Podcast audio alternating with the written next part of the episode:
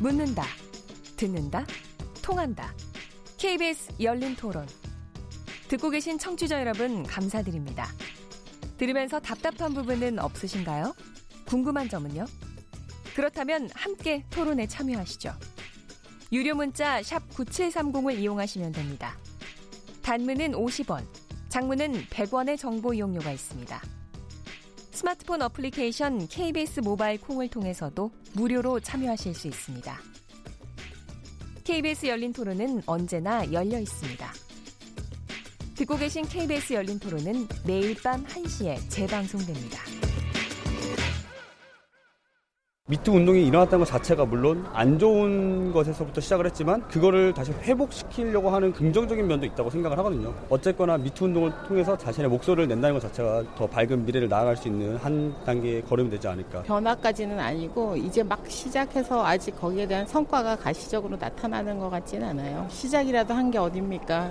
사회가 그런 걸 통해서 정화가 되겠죠. 미투 운동에 대해서는 좋은 면을 갖고 있는 반면 또 사회생활 하다 보면은 또 여성분들이 과하게 또 반응하시는 분들이 있어요. 그럼 남성분들이 그걸 의식해서 거리가 멀어진다든가 분위기가 어색해지는 게 적절한 이런 게 필요하지 않을까. 그래야지 이제 또 남녀가 같이 생활하고 일을 하면서도 사이좋게 할 수 있고. 많이 바뀌지 않았지만 적어도 사람들이 이제 눈치를 보는 게 어디인가 그런 생각이 들어요. 옛날에는 당연히 농담 같은 농담식으로 하는 것들이 이제 사람들이 조심하는 그런 분위기인 것 같아서 계속 유지됐으면 좋겠어요. 나도 모르게 그런 발언이 있을 수도 있었고 성적인 표현이 있을 수는 있지 않습니까? 그런 부분은 훨씬 더 조심하게 되고 돌이켜서 생각해 보면 나는 아무렇지 않게 얘기를 했지만 상대방이 받아들였을 때는 아, 그 부분이 굉장히 불쾌했을 수도 있겠다. 사회적으로 분위기가 조성되면서 아, 나의 자신을 되돌아봤다는 것 같습니다. 네, 여러 시민들 목소리 들으셨습니다. 어, 청취자 여러분들 또 오늘도 문자 많이 보내주셨는데요. 또 워낙 예민한 이슈라서 굉장히 또 여러 얘기들을 많이 보내주셨는데 정희진 문자캐스터 연결하겠습니다. 네, 안녕하십니까. 문자캐스터 정희진입니다. KBS 열린 토론, 오늘 주제는 미투 열풍인데요. 청취자 여러분들이 보내주신 문자 소개해드리겠습니다. 네, 먼저 콩으로 의견 주신 바다엔 하늘이라는 아이디를 쓰시는 분입니다. 미투 운동이 남녀 대결로 이어지는 현실이 아쉽네요.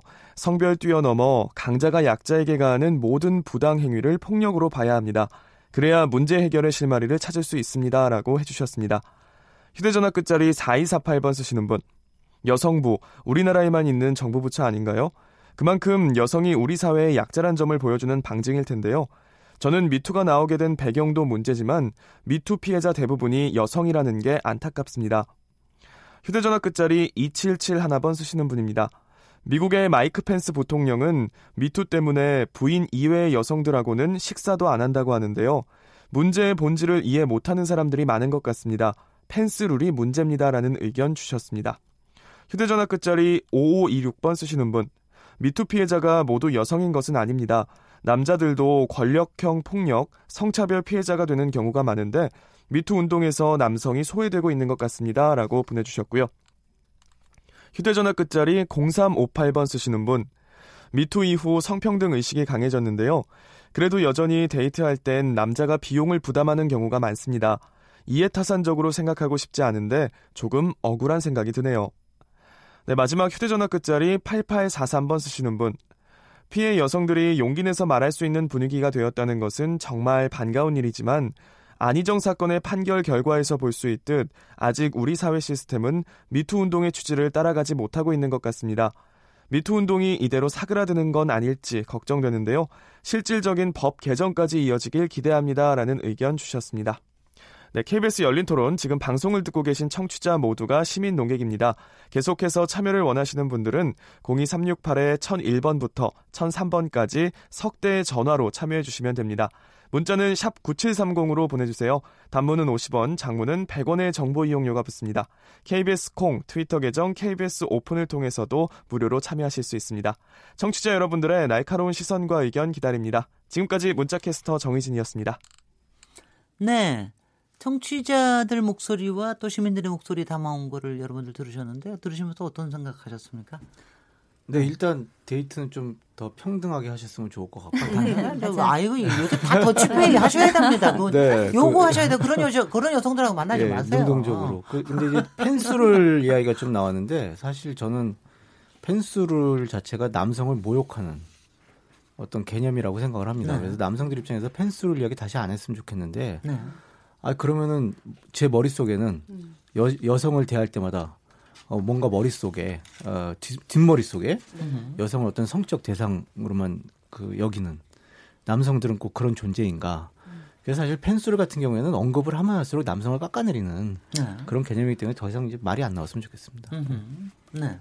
저는 들으면서 그 이게 남성들이 조금 더 참여했으면 좋겠다는 말이 와닿았습니다. 예. 왜냐하면 아까도 계속 얘기가 나왔지만 우리 사회 전반적인 갑질 문화, 그 지위에 따라서 사람을 함부로 대할 수 있다는 이런 의식, 그 직장 내에서의 그 무차별적인 그 학대 같은 일들은 남성도 굉장히 많이 당하고 있거든요. 그리고 당연히 성희롱도 남성도 당할 수 있습니다. 어, 그러므로 이거를 그 남녀 간의 성대결로 몰아갈 필요는 전혀 없다고 그렇죠. 생각하고요. 우리 사회의 그 잘못된 관행을 바꿔나가는데 저는 대부분의 남성과 여성이 큰 이해를 가지고 있다고 생각이 들어서 그런 말씀 해주신 게 네. 예, 마음에 와닿습니다. 네네. 어떻게, 어떻게 들으셨어요? 그 이제 막 얘기를 너무 다들 건전한 이야기들을 해주셔가지고 이, 이런 청취자 의견도 사실 그걸 뭐라고 할 건 없는 것 같고 다만 이제 요런 얘기들 안에서도 펜스룰이니 혹은 뭐 이제 눈치가 보인다라든가 어떻게 해야 될지 모르겠다 이제 사회적으로 그렇게 겪고 있는 불편함에 대한 이야기들이 나오잖아요. 저는 눈치 더 봐야 된다라고 생각하고요. 펜스를 두려워하지 말자. 그러니까 예를 들어 여성들 입장에서는 아 이렇게 해가지고 기회가 더 줄어들면 어떡하지? 여자가 피곤하다고 느껴서 배제되면 어떡하지라고 생각하지만 자본주의의 논리상 그렇게 쉽게 배제가 되는 게 아닙니다. 이게 다 그 돌아가게 돼 있어요. 그러니까 그런 걸 너무 두려워하지 말자. 마찬가지로 눈치 봐야 돼서 불편하다고 생각하시는 분들에게 이렇게 얘기하고 싶어요. 그런데 약자의 입장에선 늘 하루 종일이 눈치였어. 그런데 뭐 이 정도 눈치 좀 보는 걸로 내가 혹시 가야 하면 어떡하지 정도의 눈치 보는 거 그거 좀 해도 돼요. 그게 정신 건강에도 좋고 나라 발전에도 좋습니다. 그런 말을 하고 싶네요. 네네. 아니 저는 뭐 그 말씀은 굉장히 동의를 하는 게 우리가 보통 얘기하는 공공의 예의라고 하는 게 서로 다 눈치 주는 방식이거든요. 눈치를 가능하면 그렇죠. 조금 상대를 모욕하지 않고 네. 상대를 배려를 하면서 저- 어떻게 서로 눈치를 줄 것인가 이거에 대한 거기 때문에 우리 사회의 룰이 그런 점에서 좀 약한 건 사실인 것 같아요. 그러니까 가령 일본만 하더라도 일본에서는 어그 남한테 폐해를 안 끼치는 게 가장 중요한 룰이라고 그러지 않습니까? 네. 그럼 근데 그럼에도 속에는 또 항- 항상 또 폭력적인 게 좀 있고 음. 그래서 우리도 굉장히 많이 그런 점에서 발전해야 되는 게 아닌가 하는. 그러니까 눈치를 서로 볼 눈치를 서로 마음껏 보자. 맞습니다. 네. 네, 그럼 그 네, 말을 네. 이렇게 이미경 좀 바꾸면. 어떨까요? 네. 눈치를 존중으로 바꾸자. 네네. 네, 네. 그렇게 음. 말씀드리고 싶고요. 저는 청취자 의견들을 들으면서 굉장히 중요한 말씀을 해주신 것 같아요. 이 성폭력이라고 하는 것이 그냥 어떤 비커에 들어있는 강간, 강제추행, 음흠. 뭐 이런 게 아니라 그야말로 어, 어떤 그 성평등이라고 하는 문화, 그 문화가 이루어진다면 이 성폭력은 훨씬 더 줄어들 거잖아요. 그런 면에서 성평등 이 먼저 되어야 된다라고 하는 점을 저는 좀 들을 수가 있었고요. 아까 말씀하신 펜스룰 부분은 사실 어, 이 펜스룰이 결국은 조금 더 힘을 가진 사람이 내가 배제되어도 아무런 손해를 보지 않는 그런 사람이 주장할 수 있는 게 펜스룰인 거, 네. 거잖아요. 그러면 이게 과연 우리가 바라는 공정한 사회로 가는 길인가라는 질문을 해보면 그 답은 다 나온다고 생각합니다. 이렇게 해서 여성들을 섬으로 가, 가둬두려고 하지 말고 어떻게 우리가 아우러져서 함께 살아갈 것인가를 고민합시다라고 말씀드리고 싶네요. 그리고 저는 사실은 그렇게 펜스를 얘기하는 사람들한테는 그래요. 그런 사람들은 정치적으로도 대성 못 하고요. 사업도 절대 잘 못 할 거고요. 물건도 잘 못 팝니다. 왜냐하면 요새 이런 얘기들을 하는 게 여성들이 일단은 표를 가지고 있고 일단은 그리고 어, 상당히 소비 파워가 세졌잖아요. 그렇기 때문에 그 사람들의 마음을 사로잡지 않으면은 일이 안 됩니다. 그래서 저는 그렇게 하다가는 결국은 스스로 고립되거나 스스로 그야말로 이제 저 지는 어 이런 게 될 거다. 그래서 절대로 경쟁력 차원에서 이렇게 바람직하지 않은 거다. 이런 얘기를 많이 합니다. 네. 여기서 저 잠깐 또 쉬었다가 2부 토론으로 이어가도록 하겠습니다. 지금 여러분께서는 KBS 열린 토론 시민 김진애와 함께하고 계십니다.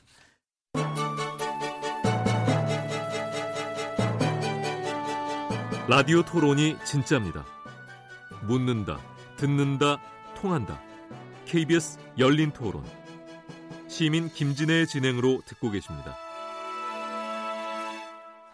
네, KBS 열린 토론 연말 기획 2018 결산 토론 시리즈 하고 있습니다. 그 네 번째 시간입니다. 오늘 미투 운동 열풍, 대한민국은 어떻게 달라져 나가는 주제로 얘기 나누고 있는데요. 이미경 한국 성폭력 상담소 소장님, 이은희 변호사님, 이주희 이화여대 사회학과 교수님, 정재훈 서울여대 사회복지학과 교수님 네 분과 함께 하고 있습니다. 계속 그 토론 이어갈 텐데요. 지금 이제 일부에서 다들 저 주목을 하셨듯이 미투 운동이라는 게 우리 사회를 크게 바뀔 단초를 변화의 단초를 제공한 건 분명하다. 그런데 아직도 실제적으로 사건으로 부각돼 있던 이런 것들의 그 뒷 처리를 보면 우리가 아직도 갈 길에 멀지 않느냐 뭐 이런 얘기를 많이 하는데요. 당장 그 서지현 변호사의 검사 네. 서지현 검사의 저 사건부터 보면은 이제 지금 어떻게 돼 있는지 최근에 문제가 됐던 게 여러 가지가 있습니까? 있지 않습니까? 이윤택 어, 연출가 또 뭐 안희정 전 지사 뭐 여러 얘기가 있는데 지금 현장 현황이 어떻게 돼 있는지 이은희 변호사님께서 좀 정리를 해서 얘기해 주시죠. 이윤택 연출가 같은 경우는 이제 1심에서 유죄가 나와서 지금 법정 구속되어 있고 2심 항소심 진행 중이고 다른 이제 여타 다른 피해자가 이제 나오면서 이제 소송이 걸린 것들에 대해서는 1심에서 무죄가 나와서 최근에 문제가 좀 됐었습니다. 네. 그리고 다시 또 2심 하겠죠. 각자 항소할 테니까 그런 상황. 그리고 서지영 검사 같은 경우는 지금 그 국가배상 손배소랑 그 안근태 전 검사장에 대해서 이제 국가에 대해서도 그에 대해서도 일단 민사소송도 하고 있고 그 안근태 씨에 대해서 그 직권남용에 대한 지금 소송이 걸려 있습니다. 근데 이제 여기서 우리가 이런 소송들을 지켜보면서 좀 상기해 봐야 될 게 있어요. 이건 지켜보는 소송이기 때문에 그나마 잘 가고 있는 거예요. 네. 이런 부분을 우리가 꼭 상기해야 됩니다. 사실 법, 법원 수사기관 그렇게 많이 변화하지 않았습니다. 그나마 제일 많이 변화한 건 경찰이에요. 음. 현장에서 많이 느껴지는 건 이제 그런 부분이 있고요. 지금 이제 서지영 검사 사건에서도 두드러지게 나타나는 큰 문제점이 이 성폭력 사안 같은 경우는 객관적 증거라는 게 진술 주로 이제 가해자와 피해자의 진술 부분인데 이게 피해자의 사건이기도 한데 기록을 볼 수가 없어요. 그 피해자는 기록을 볼 수 없고 오히려 피고인은 기록을 볼 수 있고 피의자는 기록을 볼 수가 있어요. 음. 그러니까 나중에 민사소송 같은 거를 할 때 같이 양쪽에서 가해자 피해자 쪽이 서로 동의해서 뭐 이제 문서 열람 그 청구 같은 거를 뭘 하면 같이 볼 수 있지만 실제 요즘에 가해자들이 동의를 안 합니다. 그러면 어떻게 되냐면 민사소송 냈지만 뻔할 거는 같은데 뭔가 꺼내볼 수 있는 게 없어서 흐지부지 되는 경우들이 많습니다. 지금 그 난항은 이렇게 알려져서 조금 그래도 사람들이 많이 지켜보기 때문에 그 잘 가고 있는 그나마 잘 가고 있는 사건들에서도 문제가 되고 있다. 그러니 보여지지 않는 사건들에서는 어떻겠냐. 이런 이야기를 좀 드리고 싶고요. 안희정 전 지사 사건 같은 경우는 굉장히 다 아시겠지만 1심에서 무죄가 나왔고요. 현재 2심이 진행 중에 있습니다. 음. 네, 이주희 교수님. 예. 네. 저는 안희정 그 판결 굉장히 흥미롭게 지켜보고 있습니다. 왜냐하면 그 판결이 나던 날, 어, 직장 상사가 그 판결을 거론하면서 나를 또 성희롱했다 이런 글도 어디서 읽은 적이 있고요. 왜냐하면 제가 볼 때 이해가 안 되는 판결이어서요. 그러니까 그리고 또 재판 과정에서 굉장히 잔인한 2차 가해가 이루어졌다고 보여지고 일단 저는 그 안희정이라는 정치인이 처음에 사과를 하고 어 그랬을 때 어떤 면에서는 진짜 소, 죄를 솔직히 인정을 했더라면 정치적 자기가 가능하지도 않았을까라는 생각이 드는데 지금 그 그때 했던 말을 재판 과정에서 좀 번복한 감이 있고 그런 점도 미흡했고요. 가장 제가 문제시하고 싶은 거는 판사가 위력이 있었으나 행사되지 않았다라고 하는데 음. 예를 들어서 옆집 아저씨를 데려다가 창고를 청소, 청소 시키고 싶으면 가서 힘으로 끌어올 수밖에 없는 거 아닌가요? 이렇게 폭력을 하고 예를 들어서 내가 힘을 가지고 있으니 가. 하지만 사장님이고 내 기사한테 창, 창고를 좀 청소해 줬으면 좋겠다 할 때 뭐 김 기사 창소 좀 청소해 주지 않겠나 일요일에 이런 말 한마디만 하면 되는 거거든요. 그러니까 위력 자체가 위력의 행사와 구분이 될 수 있다는 게 도대체 이해가 안 되는 일이어서 이거는 요번 판결을 통해서 클리어하고 넘어갔으면 좋겠습니다. 네. 예를 들어서 A가 B로 하여금 A가 원하지 않은 일을 하게 시키는 것. B가 하려던 일을 못하게 하는 것. 이게 가장 기초적인 권력의 개념이고요. 어, 그 권력의 행사가 이루어졌다고 여겨지고 어, 네 번이나 했, 네 번까지 왜 가만히 있었느냐라는 질문도 들어오는데 물론 저도 또 판사도 아무도 모릅니다. 김지은 씨가 좋아해서 했는지 안 했는지 모르는 것이죠. 근데 이미 영국이나 독일이나 이탈리아나 캐나다나 미국의 일부 주에서는 당연히 이 아내 강간이라는 개념도 들어와 있거든요. 그래서 첫 번째, 두 번째, 세 번째가 좋아서 했다 하더라도 네 번째가 싫었으면 그것 자체는 죄가 될 수 있는 일이거든요. 그래서 이런 개념들이 지금 매우 혼재된 채 그 사건에서 클, 해결이 되고 있지 않기 때문에 저는 이 판결의 중요성이 정말 크다고 생각이 됩니다. 위력에 의한 간음은 현행법으로도 충분히 판결이 내려줄 수 있는 어, 사안이라고 생각을 하고 그래서 이번 고등법원의 판결을 굉장히 주의 깊게 기다리고 있습니다. 글쎄요. 네네. 다른 분들은 어떻게 생각을 그게 특히 지금 네네. 재판 우리가 교수. 이야기를 하다 보니까 네. 어 사실 또 사회적 관심이 지금 뭐 그것으로 쏠려 있고 그런데 이제 이런 과정에서 우리가 간과하기 쉬운 게 어 그럼 미투 운동이 약간 그런 공방들을 보면서 또 어, 시들해지지 않았나 음. 내지는 어 이거 뭔가 아니었던 거 아니야? 이제 이런 식의 그 문제제기 내지는 일부에서는 기대감을 가질 수도 있는 이제 그런 상황인 것 같은데 사실은 지난 1년이 문제 제기를 그 아주 가열차게 했던 어 그리고 개별적인 여성의 문제 제기가 여성 여성들 간의 어떤 연대로 이어지는 그런 거대한 흐름을 보여줬다고 한다면 지금은 그게 이제 재판이나 아니면은 어 이제 정부 같은 경우에 범정부 성희롱 성폭력 및 뭐 디지털 성범죄 근절 추진 협의회라는 이게 이제 대중들은 잘 모르시겠지만 굉장히 알게 모르게 이런 어떤 대책이나 법률 개정들이 굉장히 활발하게 지금 진행 중인데 네. 이게 그 문제 해결 과정이라는 거는 문제 제기 과정보다 굉장히 좀 무- 어떻게 보면 건조하고 재판 과정도 보면 공방이 이루어지고 지루하다 보니까 어 이게 좀 시들해지지 않나 싶지만 이마만큼 이게 협의 정부 차원의 추- 추진 협의 차원이든 이런 재판의 공방 차원이든 간에 저는 이거 자체가 아 미투 운동이 지금 숨 고르기를 하고 이 해결 과정이 만약에 제대로 이루어지지 않는다면 어 이제 1차 소위 말해서 1차 미투보다 더 큰 2차 미투가 내년에 다시 이제 확 불붙지 않을까. 음흠. 여기에 좀 주목해 볼- 볼 필요가 있을 것 같아요. 네, 그거는 분명히 있을 수도 있는 게 지금 최근에 뭐 처음에는 좀 유명인 중심으로 좀 미투가 많았잖아요. 뭐 고은 시인도 그렇고 뭐 이제 무슨 정치인들 그랬는데 최근에 와서 보니까 스포츠계나 이런 뿐이 아니라 또 대학이나 이런 것뿐만이 아니라 요새는 중고등학교에서도 스쿨 미투 해가지고서 이게 나오고요. 그래서 사실 이게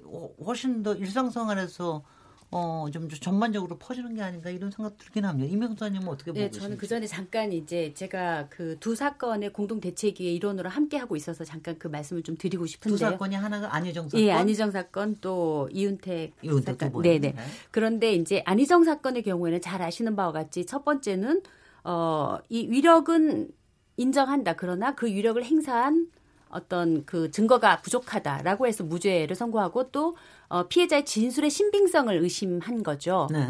그런데 사실 도지사와 그 수행 비서와의 관계, 이그 재판 과정에서도 어떤 이야기가 있었냐면 아, 새벽 2시에 담배 갖고 라고 하면 그 담배를 호텔 방문에 이렇게 비닐에 넣어서 주면은 됐지. 그걸 왜 가지고 방에까지 들어갔냐. 이제 이런 이야기를 하는 거죠. 소위 객관적인 여성이 네가 피해를 입지 않으려면 들어가지 말았어야지. 이렇게 이야기하는데 거기에는 도지사와 수행비서가 갖는 그리고 이 수행비서의 역할이 무엇인지 그 평소에 어떠한 권력 관계가 내재되어 있었는지에 대한 이해가 전혀 없는 거죠. 그래서 지난 4월 12일 날 대법원에 이제 판결이 굉장히 유명한 판결이 있었습니다. 성희롱에 관련한 판결이었는데 어, 법원이 성희롱 관련 소송을 심리할 때는 그 사건이 발생한 맥락에서 성차별 문제를 이해하고 양성평등을 실현할 수 있도록 성인지 감수성을 갖고 판단해야 된다라고 음. 했죠. 근데 이번 재판부는 전혀 그런 감수성이 없이 이런 맥락을 고려하지 않고 뭐 이건 무죄라고 하- 하면서 그 다음에 한 말이 뭐였냐면 yes means yes라든지 no means no 그런 법 소위 어, 비동의 간음죄를 신설해야 된다. 이건 입법부의 책임이다라고 공을 넘겼다는 거예요. 그렇죠. 네, 그래서 저는 이건 굉장히 저희가 분노하는 지점이라고 생각하고요. 반면에 이윤택 사건 같은 경우에는 물론 이 사건은 23명의 피해자가 나왔고 그 중에 8명만 공소시효 안에 있는 사람이 8명이었습니다. 그런데 이 재판부는 그 판결문에 뭐라고 이야기했냐면 어, 그 연기 지도를 명목으로 그렇게 행위를 한 것, 그리고 그 당시에 피해자가 거부하지 않고 묵묵히 따랐다고 해서 그것을 동의로 볼 수 없다. 음. 그렇게 동의된 거 아닌 동의된 것이 아닌 것은 연기 지도라고 볼 수 없다. 이렇게 판단하면서 중형을 선고를 했다라는 거예요. 네. 그러면 저희 피해자들의 입장에서는 도대체 내가 만나는 판사가 누구냐에 따라서 이게 정말 무슨 공정하고 정의로워야 할 이 재판 과정이 사실은 운에 맡, 맡겨야 되느냐. 그 사람이 어떤 인권 감성을 갖고 있느냐에 따라서 내 운명이 좌지될 수가 있느냐. 이렇게 문제 제기할 수 있는 거죠. 네. 네. 그래서 저는 아까 이은희 변호사님께서도 말씀하셨지만 법의 객관성, 법의 합리성이라고 하는 것은 사실 그동안 남성 중심적인 사회에서 만들어진 여성의 경험, 여성의 목소리, 어떤 그 피해 맥락은 다 배제되어 왔었다라고 하는 점을 이 두 사건을 통해서 우리가 볼 수 있다라고 생각합니다. 제가, 제가 예, 예. 안희정 사건에 대해서 한 가지만 더, 네. 더 덧붙이고 싶었던 거는 제가 미투만큼 노동 문제에도 관심이 있어서요. 네. 그 담배, 술 이런 단문으로 비서한테 명령을 내렸다고 그래요. 이게 비서는 저는 수행 비서라 하더라도 도지사 업무를 원활하게 해주기 위해서 그것을 보조하는 것이지 개인의 기호 충족을 위한 행위는 본인이 알아서 해야 된다고 생각을 하고요. 단순한 심부름꾼은 아니었을 테니까. 저는 이 문장 자체가 그 두 사람이 어떤 관계에 있었는가를 너무 극명하게 보여주는 사건이라고 생각하고 자기 하급자한테도 어, 이런 식으로 단문으로 어, 단순한 하인꾼처럼 이렇게 명령을 내려서는 안 된다고 생각하고 수행비서라는 업무에도 바운더리는 있어야 된다고 생각합니다. 그래서 네. 밤 네. 2시에 뭘 가져오라든지 이런 것도 제가 볼 때 심각한 노동권 침해처럼 느껴져서요. 예. 네, 맞죠. 그 네. 제가 이제 이은희 이은희 변호사요. 법 네. 현장에서 이제 보는 어떤 입장은 이렇습니다. 그 아까 제가 맨 처음에 발언을 할 때 뭐라고 얘기 드렸냐면 법 적용이라는 말씀을 드렸는데 법의 적용이라는 건 법이 있느냐 이런 법이 있느냐의 문제가 아니라 실은 법 있는 법을 어떻게 적용하고 있느냐 이제 이 문제인데 이 법 적용이 문제는 가치관에 의해서 되게 많이 흔들릴 수가 있다는 거죠. 가령 절도, 살인, 뭐 사기, 횡령 이런 거는 어떤 객관적인 상황이 있고 그 법리에 따라서 어쨌든 좀 적용을 받는데 이 성문제, 이 성폭력 문제, 이런 노동의 문제 같은 것들은 이걸 판단하는 주체의 어떤 생각, 그 사람이 뭐 생각하고 있는지에 따라 되게 다르게 작용을 합니다. 예를 들어 볼까요? 지금 이제 이미경 소장님께서 이런 말씀 하셨잖아요. 대법원에서 이제 성인지 감수성을 가지고 접근해야 된다. 그러면서 이번에 그 또 나왔던 대법원 판결 중에 피해자가 처한 입장을 좀 생각해야 된다라는 게 있는데 문제는 그 판례가 나와도 그 판례를 누가 보느냐, 보느냐에 따라서 너무 다르게 적용된다는 거예요. 누군가는 아 얘가 이런 입장에 있었다면 이 피해자가 이런 입장에 있었으면 이 정도면 저항을 많이 했어 이렇게 되는 거고 네. 어떤 사람이 이걸 보기에는 피해자의 이 특수성을 본다 하더라도 이건 좀 무리가 있는 거 아니야?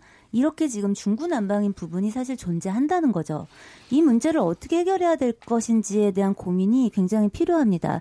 특히 법조는 어떻게 보면 이런 거잖아요. 대한민국 사회에서 검판사, 뭐 변호사 이런 사람들이 듣는 평가는 그, 그 동네 신동, 그 집, 집안의 신동, 막 이런 거 아니에요. 어떻게 보면. 그러니까 자기들이 계속 맞아. 제일 맞고, 가장 이제 자기들이 배운 어떤 법대로 해왔다라는 어떤 확신이 너무 있는 거예요. 그런데 그 가치관이 요런 어떤 성인지 감수성 혹은 인권 감수성의 부분에서도 정말 우리가 그동안 맞았는지를 좀 돌아봐야 되는데 그 부분에 대해서는 사실 유연하지 않습니다. 그건 현장에 있으면 굉장히 이제 도드라지게 느껴져요. 가령 제가 이제 법조인이니 제가 이제 어떤 개별 사건에 대해서 뭐가 유죄다, 뭐가 무죄다, 결과가 뭐야, 뭐여야 한다라고 말할 수 없습니다. 왜냐하면 기록을 본 것도 아니고 사실 모르잖아요. 그런데 우리가 여기서 하나 중요하게 생각해 봐야 될 지점이 있습니다. 안희정 지사 같은 사건의 경우에도 유죄, 무죄보다 더 중요한 한 가지 전제가 있어요. 가령 성인의 업무상 위력에 의한 간음 사건들의 대부분은 반복적으로 일어납니다. 그리고 그 과정 안에서 보면은 처음과 끝 말고 왜 중간 과정을 보면 대부분 이게 뭘까라는 생각을 주게 마련입니다. 대부분의 사건이 그래요. 그런데 여기서 이제 판단을 할 때 그럼 맨 앞에 과정 같은 것들을 좀 따로 떼어놓고 지켜보아야 한다라는 시선 같은 거, 그러니까 그런 판례 적용 그런 기준이 좀 판례에 도입이 돼서 그 부분을 어떻게 평가했는지 혹은 이런 평가를 했는지 이런 게 필요한 거죠. 가령 예를 들어 뭐 이제 이 사건이 어떤지는 모르겠지만 이 사건의 예를 들어보면 7월 초에 비서 수행비서 발령이 나고 7월 말에 채 한 달이 되기 전에 이제 어떤 성관계를 하는 정도의 상황이 돼요. 그런데 이게 업무상 위력을 빼고 이들이 갑자기 성관계의 합의에 의해 이르게 될 만한 동기가 무엇인지에 대해서 판단했냐는 거예요. 네. 그런 부분을 그러니까 가해자가 업무상 위력을 행사했다고 볼 수 있을 것인가, 그 의도가 있었는가는 판단하지 않고 이 가운데에 좀 어떻게 이게 좀 좀 이상하지 않아 이걸 적용하기 시작하면 업무상 위력에 의한 간음은 유죄를 그 선고할 수 있는 사건이 사실 거의 없습니다. 네. 그래서 저는 그 판단의 어떤 기준점 같은 것들을 적어도 그 판결의 결과가 유죄냐 무죄냐 이것도 물론 중요하지만 적어도 이 판결을 하는 과정에서조차 우리가 어떤 것들이 어떻게 적용되고 있는지를 확- 확인할 수 있는 지금 이런 재판을 보고 있는 거예요. 그러면 그 부분에 대한 문제 의식을 갖고 지속적으로 문제 제기를 좀 할 필요가 그리고 법 적용을 변화시킬 필요가 있지 않겠나 그런 실감을 하고 있습니다. 이 부분에 대해서는 제가 얘기를 아끼겠습니다. 저도 뭐 나름대로의 판단도 있고, 저도 뭐 하여튼 간에 여러 가지 양쪽의 얘기를 다 듣는 바도 있고, 아직도 뭐 그냥 부족한 정보도 있고요. 어느 한쪽으로 저렇게 얘기를 듣기가 상당히 좀 쉽지가 않은 것 맞습니다. 같아서요.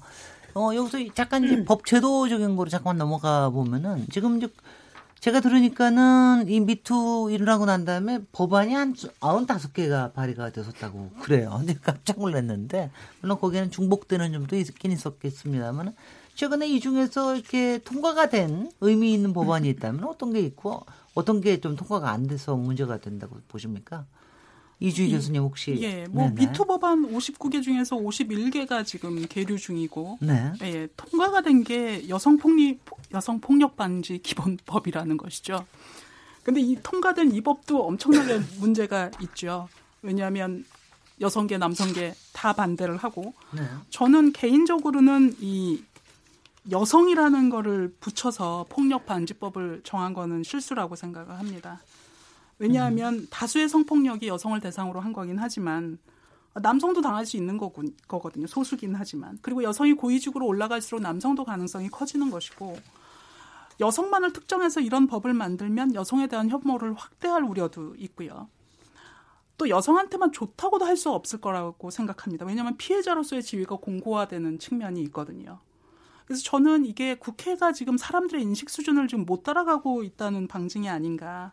법은 기본적인 보편성을 담보해야 된다고 생각을 하기 때문에 그렇고요. 또 중요한 게 아까 우리가 논란이 됐던 그러니까 비동의 간음죄도 이정미 의원이 발의를 하셨지만 이것도 제대로 안 되고 있고 어 그러니까 이 2차 가해 즉시 관련자를 징계하 하라는 이런 피해자 보호법도 안 되고 있고 데이트 폭력 피해 초기 구제법, 미성년 성폭력 시효 배제 이것도 안 되고 있고 또 직장 내 성폭력 방지 법안도 이 남녀 고용 평등 일 가정 양립 지원에 대한 법률 개정안 이런 것도 안 되고 있고 그 근로자 참여 및 협력에 관한 법률을 통해서 이게 성희롱 관련 사안을 노사협의회 사안으로 어, 협의 사항으로 명시하겠다. 뭐 이런 것들도 다 안 되고 있는 것으로 알고 있습니다. 이게 우리나라만의 사정은 아니고 미국에서도 왜 이렇게 법제도 진전이 늦느냐 이런 여성계 항의가 있는 걸로 알고 있고요. 네. 제가 볼 때는 그 우리 지금 국회 구성이나 여러 가지 면으로 뭐 유리하지 않다는 것은 알겠지만 이 문제가 올해를 넘기더라도 내년 내후년이라도 계속해서 어, 상당수 통과되기를 희망해 봅니다. 네, 네. 네, 뭐 그럼에도 정 불구하고 교수님. 또 네. 뭐 성폭력 방지법 개정에서 이제 국가나 공공단체가 성폭력 사건 발생을 이제 은폐하거나 축소할 때 뭐 이제 제재를 가한다든지 뭐 또 아동 청소년 뭐 성보호법 개정도 해서 뭐 13세 미만 아동에 대한 성범죄 뭐 소멸시효를 폐지했다라든지 미투 운동이 그 계기가 돼서 어떤 이제 우리가 볼 수 있는 어떤 변화, 긍정적인 변화도 있고 그다음에 그 범정부 대책이 사실 정부 대책이라는 게 가시적이질 않아가지고 네. 어좀 지루할 수는 있겠지만은 어, 직장 내 성희롱 성폭력 근절 대책, 뭐 공공 부분 성희롱 성폭력 근절 대책, 직장 및 문화예술계 성희롱 성폭력 근절 대책 등등등 지금 제가 알기로 작년 그러니까 금년이죠 결국은. 이제 그, 금년 했다고 회가 오다니까 자, 자꾸 작년이 되는데 금년에 한 어, 한 여섯 일곱 차례 정도 어, 범정부 차원의 성희롱 성폭력 거기에 디지털 성폭력 근절 그 이제 협의회가 열려서 굉장히 많은 그 대책, 대책 들이 사실은 나왔어요. 근데 어, 그건 이제 모자라는 것도 굉장히 많이 있죠, 사실은. 네. 하지만 어, 보완과 더불어서 어, 우리가 그 대책들이 실제 법률 개정으로 갈 수 있는 것도 있고 정부가 당장 할 수 있는 것들도 있는데 이런 것들을 좀 모니터링하고 어, 잘 되고 있는지 감시하는 어떤 그런 자세도 이제 금년을 마무리하면서 내년부터 저희가 또 해야 될 어떤 과제라고 생각을 합니다. 네. 저도 함께. 지금 네. 그 범정부 대책 협의회에 정 교수님 같이 참여하고 있는데요. 일단 12개 부처에서 차관님들이 오셔서 각 부처에서 어, 성폭력 예방을 위해서 무엇을 할 것이냐라고 하는 것을 이제 안을 가져와서 그걸 가지고 이행 과정까지 점검을 하는 이제 그런 회의입니다만은 앞으로 정말 구체적으로 어떻게 할 것인지 저희 모니터링이 남아 있는 것 같습니다. 제가 잠깐 유엔 이야기를 좀 하고 싶은데요. 예. 예, 유엔에서 이번 3월 9일 날에 우리 한국 정부에 권고한 사항이 있습니다. 유엔의 여성차별 철폐 위원회에서 한국 정부는 성폭력 범죄, 특히 우리 헌법 297조에 있는 강간죄의 개념 규정을 다시 해라. 왜 아직도 폭행과 협박을 요하느냐. 동의 여부로 이거를 판단할 수 있게 해라. 네. 라고 하는 아주 굉장히 중요한 권고를 했습니다. 저는 이 우리 사회에서 성폭력, 강간 사건을 무엇로 보느냐. 정말 폭행과 협박이 있고 거기 죽을 만큼 저항을 해야지만이 인정하는 이러한 소위 이제 최협의설이라고 하는데요. 이런 부분이 없어졌다고 말하는 사람도 있지만 아직도 현장에서 보면 너무나 아주 경, 견고하게 자리 잡고 있어서 이게 엄청나게 악영향을 미치고 있다라는 거거든요. 지금 우리 국회에 8개 법안이 올라와 있습니다. 소위 비동의 간음죄요. 저는 간음이란 말이 좀 그래서 사실 음. 이거를 원치 않는 성적 행동으로 바꿔야 된다고 생각을 하는데요. 법안이 8개나 올라와 있는데 아무도 관심이 없어요. 거기에 대해서 논의조차 지금 안 되고 있거든요. 저는 기본적으로 성폭력 문제를 해결하는 데 있어서는 우리가 성폭력을 무엇으로 보느냐 이거부터 무- 이 물음부터 시작해야 된다고 봅니다. 그래서 이 부분이 빨리 이제 내년에는 정말 제대로 된 논의를 거쳐서 법안이 만들어져야 된다고 생각합니다. 네네. 근데 내년도에 이거 토의될 것 같으세요? 지금 이제 마지막 그저 20회 국회 마지막 연도이기도 하는데 이거 될 것 같으세요? 저는 그 안 될 것 같고요. 현실 아니에요. 현실이잖아요. 제가 너무 네. 직설로 여쭤봤네요. 네. 그럼에도 불구하고 이제 올해 되게 아쉬웠던 게 이제 세 가지 정도는 꼭 이제 통과가 되 기를 바랬던 법안이 있습니다. 비동의 간음죄, 네. 그리고 성폭력 방지 및 피해자 보호 등에 관한 법률 일부 개정안이 있어요. 뭐냐면 2차 가해한 경우에 2차 가해 책임 있는 사람에 대한 처벌, 그리고 데이트 폭력 그 관련해 가지고 초기 대처 네. 관련한 그 법률이 있었어요. 근데 요 세 가지가 되게 시급하다라고 느꼈던 이유는 뭐냐면 법이 없기 때문이 아니에요. 솔직히 말하면 법이 있는데 지금 이미경 소장님 말씀하신 것처럼 예를 들어서 사력을 다해 죽을 똥 살똥 정도의 저항을 하지 않으면 그 강간을 인정 안 하잖아요. 그걸 막 입증해야 돼요. 심지어 많이 맞았어요. 만약에 근데 몸에 자국이 안 남을 수도 있잖아요. 음흠. 그러면 어떻게 알지? 막 이런 게 적용이 된단 말이에요. 그런데 제가 이제 현장에서 사건 해보면 어쨌든 그 강간 같은 경우에 이제 그 중하게 처벌이 되니까 가해자들이 피고인들이 굉장히 사력을 다해 정말 저항합니다. 네. 법 앞에서 저항하죠. 그러면 생각보다 무죄나 무혐의 확률이 되게 높단 말이에요. 그런데 이거를 최협의의 폭행과 협박으로 강간을 의율해야 된다라는 건 법에 있는 건 아닙니다. 그동안 네. 그렇게 적용해 왔던 것 뿐이죠. 그거를 하지 않았던 어떤 결과상 비동의 간음죄의 어떤 상당 부분은 사실은 지금 법으로도 어느 정도 흡수는 가능한데 네. 그걸 적용하는 사람들이 이 부분을 바꾸지 않기 때문에 이게 뭐가 안 되는 거예요. 그래서 제가 전에는 법 바꾸는 게 중요합니까? 법 적용을 바꾸시다 이렇게 얘기했는데 제가 아까 말한 이 세 가지 법률이 다 실은 원래 법으로도 조금씩 그 제재가 가능한데 그게 적용되지 않아요. 사람이 바뀌지 않기 때문에. 그래서 그렇다면 그냥 법을 바꿔. 그럼 법이 이제 선행되고 나면 따라는 갈 거 아니야 아니에요. 네. 따라가는 신용이라도 할 거 아닙니까? 네. 그래서 그런 측면에 있어서 이런 2차 가해를 회사가 뭘 했어. 근데 그거에 대해 처벌을 할 뭐 이렇게 방법이 없고 그냥 민사로 다퉈서 민사법정에 가면 그럼 사장 나오라고 해라. 뭐 했는지 한번 보자 이러면 또 법정에서는 사장을 잘 안 불러줍니다. 네. 큰 기업은 임원도 잘 안 불러줍니다. 그런데 그들 책임자잖아요. 그러면서 얘기합니다. 아니 형법을 어긴 건 아닌데 뭐 민사상 불법 행위를 처, 뭐 이렇게 인정해야 되나 또 이런 게 막 논의가 돼요. 이 혼재되어 있는 상황. 그래서 이런 혼재되어 있는 상황이 결국 적용되지 못할 바에는 그런 법을 바꿔 법을 바꿔서 명시적으로 보여줘 이럴 필요가 사실은 현장에서는 매우 그 체감되는 중입니다. 예. 아, 굉장히 어려운 문제가 많은 것 네. 같아요. 근데 이제 아, 20대 국회에서 아무것도 안 할 거다 이러고서 얘기를 하시니까 그냥 기가 깍, 딱 꺾이는데요. 이렇게 말해서 좀 자극받았으면 좋겠어요. 아니 저희는 희망을 갖고 예. 끝까지 함께 저기 좀 추진을 요청하려고 생각하고 있습니다. 예, 예. 네. 오늘 KBS 열린 토론 연말 기획 2018 결산 토론 시리즈 네 번째 시간인데 미투 열풍 대한민국 어떻게 달라졌나 잠시 쉬었다가 토론 이어가도록 하겠습니다. 지금 여러분께서는 KBS 열린 토론 시민 김진애와 함께 하고 계십니다.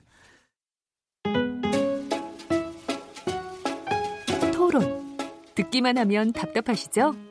유료 문자 9730으로 문자 보내시면 토론에 참여하실 수 있습니다. 짧은 문자는 50원, 긴 문자는 100원의 정보 이용료가 있습니다.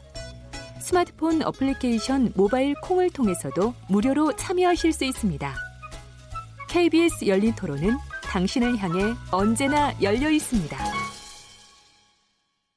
네, KBS 열린 토론 우리 미투 열풍 어, 대한민국 어떻게 달라졌냐 얘기 나누고 있는데요. 청취자 여러분들이 보내주신 문자 몇 개 소개해드리도록 하겠습니다. 정희진 문자 캐스터 연결하겠습니다. 네, 안녕하십니까. 문자 캐스터 정희진입니다. 오늘의 주제, 미투 열풍과 관련해 청취자 여러분들의 참여가 이어지고 있는데요. 몇 개 소개해 드리도록 하겠습니다. 네, 먼저 콩으로 의견 주신 원사이라는 아이디를 쓰시는 분입니다. 저는 부모가 훈육을 이유로 자녀들을 강압적으로 대하는 태도부터 바꿔야 한다고 생각합니다. 어릴 때부터 그런 환경에서 자라다 보니 아이들이 놀이터에서 또래를 만나면 나이와 학년부터 물어보고 자연스럽게 상하 관계를 만들면서 놀더라고요. 이런 문제가 해결되지 않는다면 권력형 폭력이 끊이지 않을 겁니다. 라고 해주셨습니다. 휴대전화 끝자리 0092번 쓰시는 분. 펜수를까지는 아니지만 저는 가능하면 공공장소에서 여성과 가까이 있지 않으려고 노력하는 편입니다. 만원 버스, 만원 지하철을 탈 때마다 추행범으로 몰릴까 걱정됩니다. 남성들의 고충도 생각해 주세요. 라는 의견 주셨네요. 휴대전화 끝자리 5160번 쓰시는 분. 미투가 우리 사회를 바꾸는 결과로 이어지려면 어릴 때부터 제대로 된 교육이 필요합니다. 간혹 보면 정보부처 자료에도 성차별적인 이야기가 많이 나옵니다. 이런 부분을 바로잡아야 합니다. 남광민 청취자입니다. 미투 운동 확산, 여성 인권 신장, 남녀 평등 다 찬성하고 모두 좋다고 생각합니다. 다만 워마드로 대표되는 극단적인 여성 단체 행동은 이해할 수 없습니다. 미투 운동이 변질되지 않도록 모두가 노력해야 합니다라고 보내주셨습니다. 휴대전화 끝자리 2919번 쓰시는 분. 미투 운동이 확산됐지만 우리 사회적 인식은 크게 달라진 것 같지 않네요. 지금도 주변을 보면 사회가 무서워져서 친목 도모도 못하겠다라는 식으로 이야기하시는 분들이 많아요. 인식이 달라져야 하는데 달라진 척만 하는 것 같아서 답답합니다라는 의견 주셨습니다. 네, KBS 열린 토론 지금 방송을 듣고 계신 청취자 모두 시민 농객입니다. 계속해서 청취자 여러분들의 날카로운 시선과 의견 기다리겠습니다. 지금까지 문자캐스터 정의진이었습니다. 네, KBS 열린 토론 연말 기획 어, 토론 시리즈 중에 네 번째 시간인데요. 미투 열풍 대한민국 어떻게 달라졌나 이거 가지고 얘기를 하고 있는데요. 마지막에 시간 얼마 안 남았지만은 마지막 저기로 아까 문자 주신 분하고 관련이 되는 것 같습니다. 어, 그 페미니즘 운동에 대한 일종의 반발이라고 볼 수도 있는데 그 반발이 미투 운동에 대, 때문에 촉발이 됐다기보다는 사실은 올해 일어나고 있는 여러 가지 그 미투 때문에 촉발된 상당히 극렬한 여성들의 어 온라인 활동 또 가끔은 이제 오프라인에서도 일어나고 있는 뭐 이런 운동에 대해서 굉장히 불편한 시각을 가지고 있는 게 굉장히 많다. 이건 아, 그래서 이제 한 한쪽에서는 이걸 성대결로 몰아, 몰아가기도 하고 아, 그리고 이거를 어떻게 보면은 정치적인 자기네들의 지지자 그룹으로 또 이렇게 몰아가려고 하는 이런 현상도 좀 생기는데 이런 현상을 어떻게 보고 계시는지 이주희 교수님. 네. 아, 예. 남성 혐오, 여성 혐오, 뭐 성대결 그런 걸 의미하시는 거겠죠? 네네. 전 근데 그 말을 쓰고 싶지가 않아서 그래요. 네네. 어, 저는 개인적으로 그 뭐 예를 들어서 미러링이라는 그. 굉장히 그러니까 좀 과격한 여성 운동에 대해서 어 되게 저도 많이 고민을 했습니다. 네. 개인적으로 일변 평범한 사회학자로서 저는 약간의 심리적인 저항감이 있었죠. 당연히 예를 들어서 못난 자들이 하는 혐오를 따라 하는 거는 이게 보다 나은 진전된 성의 정치를 원하는 페미니스트 전략으로는 조금 미흡하지 않은가. 네. 그러니까 우리는 조금 더 나은 세상의 모습을 보여주는데 집중해야 되지 않은가라는 생각 정도를 가지고 있었습니다. 네. 그런데 제가 이 미투로 인해서 법안도 제대로 통과가 안 되고 또 판결도 이렇게 나고 이렇게 하, 하는 걸 보면서 제가 갑자기 이해도가 확 높아졌어요. 그러니까 이런 식의 극단적 저항, 극단적 상황을 만들어낸 거는 그러니까 이 미러링이라는 게 그 일베의 미러링이라기보다는 극단적으로 왜곡된 사회를 mirror하는 게 아닌가 이 여성 운동들이. 네. 그러니까 탄압이 극렬해지면 저항도 굉장히 극렬해집니다. 예를 들어서 뭐 아랍의 테러리스트를 제가 옹호하고 싶은 마음은 없지만 얼마나 탄압이 강했으면 그런 식의 운동이 나타나는가에 대해서 우리가 굉장히 그 고민할 필요가 있다고 생각이 들었습니다. 그러니까 그 미러링이라는 거에 대해서 또 여성이 뭐 그런 일을 하면 안 되냐 굉장히 비난이 많다고 여겨지는데 실제로 미러링은 굉장히 간단한 컨셉이거든요. 내 눈을 상하게 하면 상대방의 눈을 상하게 하고 네. 이를 상하게 하면 이를 상하게 하라. 이 함무라비 법- 법전에 일견 야만적이지만 굉장히 심각한 수준의 합리성 혹은 호혜성이 들어가 있는 법이거든요. 그래서 오랜 동안 법을 지배하기도 했고요. 그럼에도 불구하고 제가 그런 행위를 옹호하거나 뭐 그게 바람직하다고 말씀드리고 싶진 전혀 않습니다. 네. 그런데 한 가지 분명한 거는 우리 사회가 바뀌지 않는 한 그런 일들은 바뀌지 않을 것이고 이것을 남녀 성대결로 몰아보기보다는 어떤 면에서 우리 사회가 어떻게 바뀌어야 아, 이게 긍정적으로 조금 더 생산적으로 운동이나 그 남녀 간의 관계가 진전될 수 있을까에 대한 고민이 필요한 지점이 아닌가 생각을 해봤습니다. 네. 네.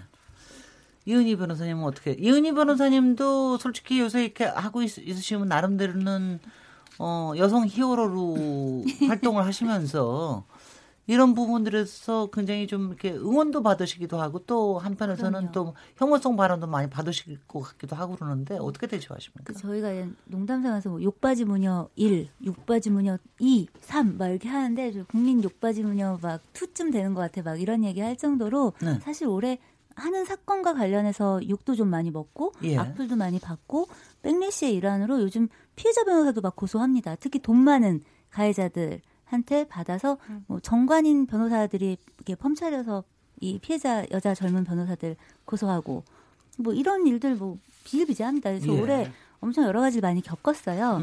그런데 그래서 광년이처럼 살았습니다. 미친년처럼 살았어요. 이제 이런 어떤 단어가 제가 지금 비속어로 쓰는 게 아니라 그래서 굉장히 극렬하게 저항했더니 차라리 좀 덜해지더라고요. 그래서 이제 아 요즘 애들이 이제 여자 젊은 여성들이 굉장히 좀 힘들어하고 뭔가 극렬하게 목소리를 좀 더 강하게 내는 이유가 실은 이런 부분도 있겠구나라는 생각도 듭니다. 저는 이제 지금 나온 얘기를 이제 두 가지 그 속담으로 풀고 싶은데 종로에서 뺨 맞고 한강에서 눈을 긴다. 네. 이게 이제 여성으로 인해서 자기들이 뭔가 잘못 뺏긴 게 아니에요. 엄밀히 얘기하면 기득권 남성 어떤 우리 이제 어떤 그 기성세대로부터 착취당하는 구조에서 일자리가 이제 좀 적어진다든가 혹은 여러 가지로 이제 뭔가 저임금 이라든가 좀 몰리, 몰리는 열악한 위치를 가장 쉬운 상대를 찾아 공격하는 거예요. 여자들 때문에 내가 그들과 경쟁하다가 밀려났어라는 착각인 거죠. 그래서 실은 뺨은 종로에서 맞았는데 눈은 한강에 가서 흘기는 거예요. 그럼 어떻게 되냐면 문제를 해결할 수 없어요. 네. 그게 지금 요즘에 현상적인 부분에선 그런 부분이 있지 않나라고 생각하고요. 두 번째는 개똥도 쓸 데가 있다. 전 이렇게 이제 미러링이나 워마드나 이런 거 이렇게 말하고 싶은데 네. 엄밀히 말하면 워마드는 단체가 아니죠. 사이트잖아요. 그리고 이런 어떤 발언 한 번씩 할 때마다 막 워마드 변호사라고 검색어가 막 떠요. 연관 어, 검색어로. 변호사라고. 네. 네네. 그럴 정도로 사람들이 뭔가 이제 이런 것들에 대해서 조금 더 허용하면 안 돼 같은 되게 엄격한 잣대를 들이대는데 저는 워마드가 했든 일베가 했든 누가 했든 불법 행위나 범죄를 했다면 그건 그것으로서 그 처벌되고 뭔가 의율돼야 된다고 생각하고요. 네. 그게 아니라면 표현의 자유나 그런 측면에서는 또 허용되어야 한다고 생각합니다. 그런데 우리가 여기서 들여다봐야 될 것은 그 이게 낯선 거예요. 예를 들어 남자들이 뭔가 욕을 하고 남성스러운 욕을 하고 했던 어떤 이상한 행동들은 너무 익숙하니까 특별히 비난하지 않아요. 그냥 좀 비난해.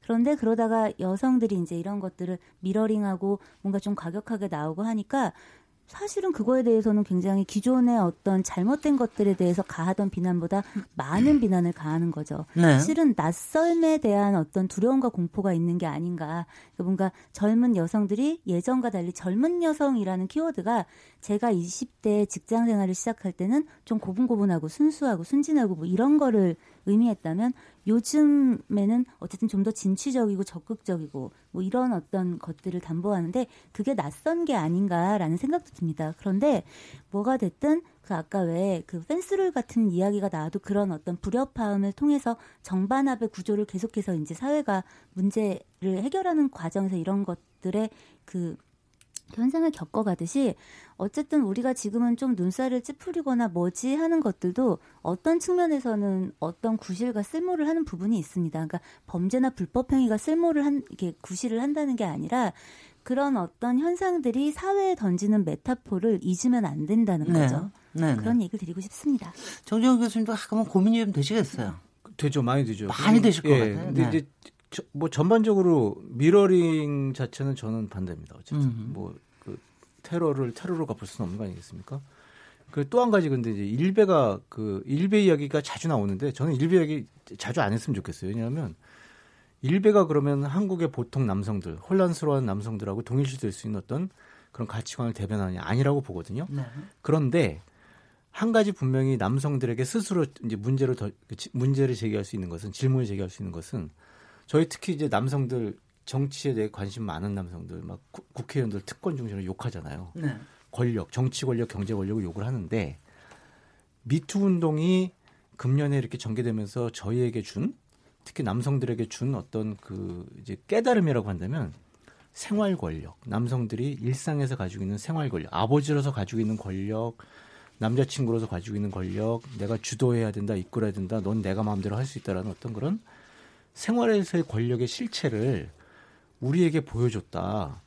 이제 이 이걸 보면서 그러면 어 내가 저 사람들이 정치 권력, 경제 권력 가지고 있다고 손가락질을 했는데 그 손가락질이 아 이게 나한테도 올 수 있는 거구나. 생활 권력이라는 차원에서 네. 그렇게 생각하고 아 이제 내가 변해야 되겠다. 그리고 우리가 변해야 되겠다 라는 어떤 이제 그런 식의 어떤 변화를 이제 생각해 봐야 될 때가 아닌가. 그리고 그런 걸 위해서 또 여성들이 또 힘을 보태 주시고 음흠. 뭐 그랬으면 좋겠습니다. 네네. 근데 이명수 소장님도 사실 그 보고 계시면은 그 솔직히 이명수 소장하고 저하고는 그래도 세대도 좀 비슷할 수 있는 것 같은데 아 저는 솔직히 미러링에서 나오는 이저 단어나야 언어가 굉장히 불편해요. 뭐 그러니까 보고 있으면 아니 저는 뭐 솔직히는 뭐 일베가 됐건 뭐가 됐건 간에 온라인에서 나오는 저는 하여튼 간에 조금만 비속어가 들어가면 일단 그건 넘깁니다. 내용이 아무리 좋아도 넘겨버려요. 그, 그리고 비속어가 일단 들어가게 하면 단어에 얽매여가지고 감정이 섞이기 시작을 하기 때문에 그래서 아예 안 보는 게 좋다라고 저는 생각을 하는데 무슨 효용성도 좀 있습니까? 저도 한번 비속어도 한번 써보고 그래요.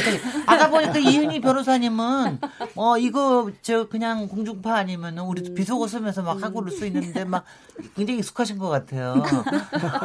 제일 효용성도 뭐 효용성도 좀 욕으로 있다고 얘기를 하시는데 저는 비속어를 못 써본 세대로서 네네 음. 어떻게 어떻게 임명사님 네, 어떻게 보시는지 저도 뭐 같은 고민인데요. 네. 저는 이런 생각을 해봤어요. 이 젊은 세대가 지금 그런 미러링이나 또는 굉장히 과격한 어떤 행동들을 하는 이유가 무엇인가? 우리가 그걸 좀 봐야 되지 않을까? 정말 이렇게 하지 않고서는 우리 사회가 바뀌지 않겠구나라고 하는 절박함에서 시작된 거라고 생각해요. 그리고 소위 어 뭐 선배들이 해왔던 것들은 물론 그동안 많은 변화와 진전이 있, 있기는 하다고 하지만 그것이 실제 우리의 일상에서 어떤 변화를 가져왔느냐라고 하는 비판이기도 하고요. 그또 올라 저기 과거를 생각해 보면 1900년대에 세계적으로 여성의 참정권 운동을 할 때 여성이 무슨 참정권을 주장하냐라고 하면서 아무도 관심 갖지 않았죠. 그래서 그 여성들이 무엇을 했냐? 정말 지나가면서 유리창을 깬 거예요. 네네. 그래서 폭력, 네. 폭력 저항 운동. 네. 그래서 그거를 지금 아니 그런 어떤 절박함과 어이 사회에 정말 준엄한 어떤 이런 이건 바뀌어야 되지 않겠느냐라고 하는 그런 외침으로 우리가 그걸 받아야 되지 않나라고 하는 생각을 저는 하고 있습니다. 네. 그리고 그 불편한 용기 이제 소위 해화동 시위에 저도 그 일원으로 이제 참여를 했는데 제가 좀 놀란 게 있어요. 그들이 그 집회를 준비하면서 굉장히 나름대로 민주적으로 하려고 했고 누구도 대표도 아닌 거고 그 안에서 그들이 지금 고민, 고민하는 정의라는 것도 굉장히 고민하고 있다라는 거예요. 밖에 보여지는 그것만이 아니라 그래서 그리고 요번 6차 집회 때는 11만 명이 모였다고 하잖아요. 예, 예, 그렇습니다. 그럼 그 11만 명이나 도, 어, 거리에 나오게 한 이 사회를 저는 먼저 돌아보고 그들한테 어, 뭐, 이게 폭력적이 아니냐를 이야기해야 된다고 생각하고 있습니다. 네. 음. 이주희 교수님도 얘기하시고 싶으신 아, 예. 저는 그러니까 같아요.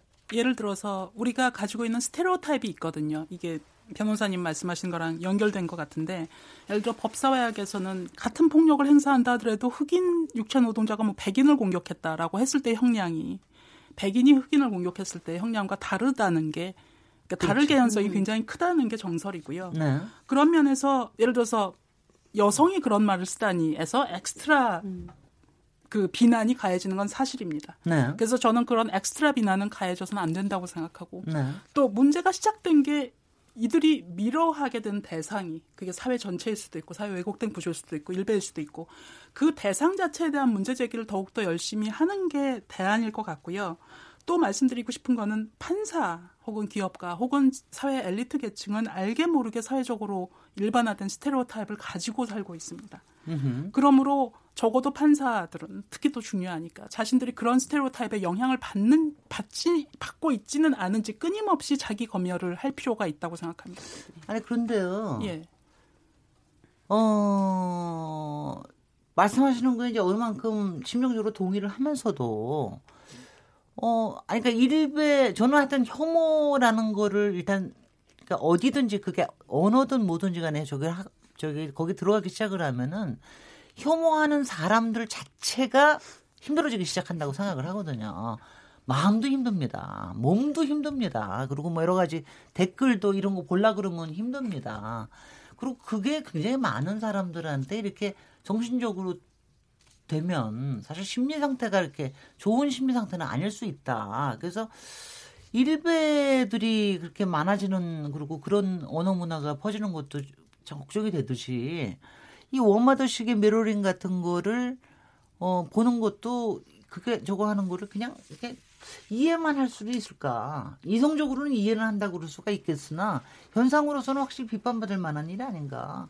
어떻게 보십니까? 그러니까 한국 사회에 네. 그뭐 일베 뭐 워마들을 떠나서 상당히 퍼져 있는 그 풍조 중에 하나가 사이다 발언. 네.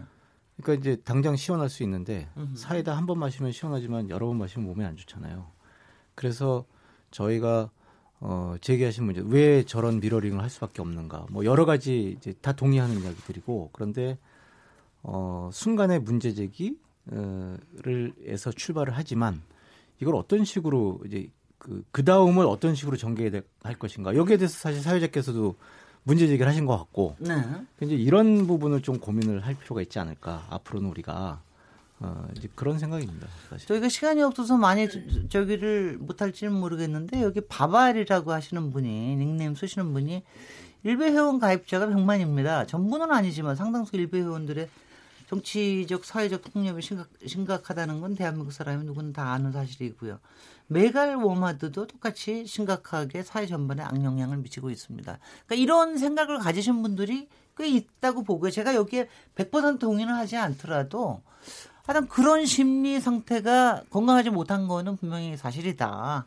그리고 또 그걸 항상 이용하는 정치적인 세력들이 또 항상 있지 않습니까? 그렇죠. 그러니까 이제 그런 것들이 좀 우려가 되고 그래서 사회적으로 이른바 극우라고 하는 것들이 너무 이제 한쪽으로 가는 것도 어, 걱정이 된다. 뭐 이런 생각을 하면서 이은희 변호사님이 지금 손을 드셨습니다. 아, 언어에 거침없으신 이은희 변호사님. 네네. 그 사실 과격한 미러링이나 혐오성 발언이 좋다 혹은 권장된다고 하는 경우는 아마 이 안에도 그리고 사회 전반적으로도 거의 없을 겁니다. 이제 그래서 아까도 이게 어떤 범죄의 수위 혹은 불법 행위의 수위 누군가에 대한 직접 직접 가해 피해를 입힌다면 그건 당연히 의율돼야 하는데 다만 이제 그런 것들을 바라볼 때 우리가 한 가지는 감안해야 되는 게 이제 우리가 평가는 할 수 있어요. 그게 나쁘다 혹은 그건 좀 좋지 않지 이렇게 할 수는 있는데 그거를 말을 못하게 한다 혹은 그런 것들은 완벽히 배제가 돼야 된다라는 생각은 더욱 위험할 수 있습니다. 네. 왜냐하면 사회는 다양성 속에서 민주주의는 다양성을 인정하는 거에서부터 시작이 되는 거고 그게 비록 불편하고 좀 옳지 않고 이렇다 하더라도 그냥 이런 사람도 있고 저런 사람도 있는 거니까 네. 그런 부분을 우리가 이제 그게 잠시 이제 간, 간과되는 것들이 음. 뭔가 그 워마드 안에서도 혹은 뭐 일베 안에서도 뭐 여러 각종 그 꼭 거기에만 이상한 사람들은 이, 다 모여 있다 이렇게 얘기할 수 있는 건 또 아니잖아요. 네. 근데 이런 어떤 일부의 현상을 가지고 그 모두를 다 평가한다든가 아니면 어떤 것들은 아예 전혀 발언되지 못하게 뭐 씨를 말려야 돼, 뭐 싹을 잘라야 돼 같은 것들은 오히려 우리 사회가 그동안 어떻게 보면 많은 희생을 치르면서 알겠습니다. 가져온 이런 어떤 다양성, 가치의 어떤 문화를 음. 훼손할 수도 있다. 그런 지점을 좀 돌아봐야 되지 않겠나 싶습니다. 저희가 토론 마무리할 시간이고요. 오늘도 이렇습니다. 오늘도 이제 남성분들이 듣기 참 괴롭다. 이런 이제 문자들 굉장히 많이 남겨주셨고요. 그거 다 소개해드리지 못한다. 분명히 불편한 거는 사실일 거라고 저희들 다 알고 있고요. 마지막에 한 30초 정도씩 쓰셔서 그 2019년에 미투 운동의 어, 말하자면 연속성 무엇이 일어나야 할지 이 부분을 얘기해 주시죠. 30초. 정재훈 교수님. 네, 2018 미투 운동이 문제를 제기했습니다. 네. 2019 미투 운동은 해결 과정을 지켜볼 것입니다. 그리고 변화하고 진화할 것입니다. 네, 감사합니다. 이주희 교수님. 예, 뭐 어떤 유명한 소설가가 얘기했듯이 인류 역사는 삼보 전진 후에 이보 후퇴의 역사이므로 이런 진전이 계속되길 바랍니다. 내년에. 네네. 이은희 변호사님. 그 아까 시작할 때 네이팜탄이 터지듯이 뭔가 환하게 비춰지면서 보았던 아주 수많은 문제들이 있습니다. 그리고 사실은 가장 많은 문제는 어, 검찰, 뭐 법원, 어떤 정부 이렇게 그 권력을 가지고 있는 곳들이 가지고 있는 문제들이 굉장히 많습니다. 그런 것들을 많이 보았던 한 해, 내년에는 그런 것들이 좀 해결되는 한 해였으면 좋겠고요. 뜨겁고 열렬하게 올해를 살았듯이 내년엔 더 뜨겁고 열렬하게 그렇게 달리면서 또 뵙겠습니다. 건투를 빕니다. 이미영 소장님. 네, 저는 2018년 미투 운동은 이제 시작이라고 봅니다. 2019년에는 구체적으로 이 미투 운동에 대한 응답을 해야 될 때고요. 아까 이제 말씀하신 권력 을 갖고 있는 사람들의 성찰도 필요하지만 우리 개개인이 나는 성폭력을 어떻게 보고 있는가 혹시나 피해자를 비난하고 의심하지 않았는가 또는 피해를 입고 있는 어떤 그 뭐 지하철 성추행 같은 상황에서도 내가 그냥 눈 감지 않았는가라고 하는 자기 성찰과 어떤 일상에서의 실천이 뒷받침돼야지만이 제대로 된 미투 운동의 응답이 되리라고 봅니다. 예, 오늘 참 어려운 토론 또 했습니다. KBS 열린 토론 연말 기획 2018년 결산 토론 시리즈 네 번째 시간으로 미투 열풍 대한민국은 어떻게 달라졌나라는 주제로 토론 나눴는데요. 100번 토론을 했지만 여전히 미흡하게 느껴지고요. 여전히 사실은 훨씬 더 많은 청취자들의 의견도 듣고 싶고 사실 여기에도 어, 사실 이제 오늘은 굉장히 공감대가 넓으신 분들 네 분이 나오셨지만 훨씬 더 반대되는 의견이 나오시는 분들하고도 어, 글쎄요, 뭐, 뭐, 어휘는 좀 가다듬더라도 굉장히 뜨겁게 싸울 수 있는 말하자면 이제 그런 시간도 좀 한번 가져봐야 되겠다. 그래서 열린 토론에서는 2019년에 어, 미투 운동에 대해서는 그런 또 시간을 열린 토론에 마련하겠다는 다짐을 해봅니다. 이제 마칠 시간입니다. 오늘 토론에 참여해 주신 이미경 한국 성폭력 상담소 소장님, 이은희 변호사님, 이주희 이화여대 사회학 학과 교수님 정재훈 서울여대 사회복지학과 교수님 네 분께 모두 감사드리고요. 저는 내일 7시 20분에 다시 찾아오도록 하겠습니다. 감사합니다. 감사합니다.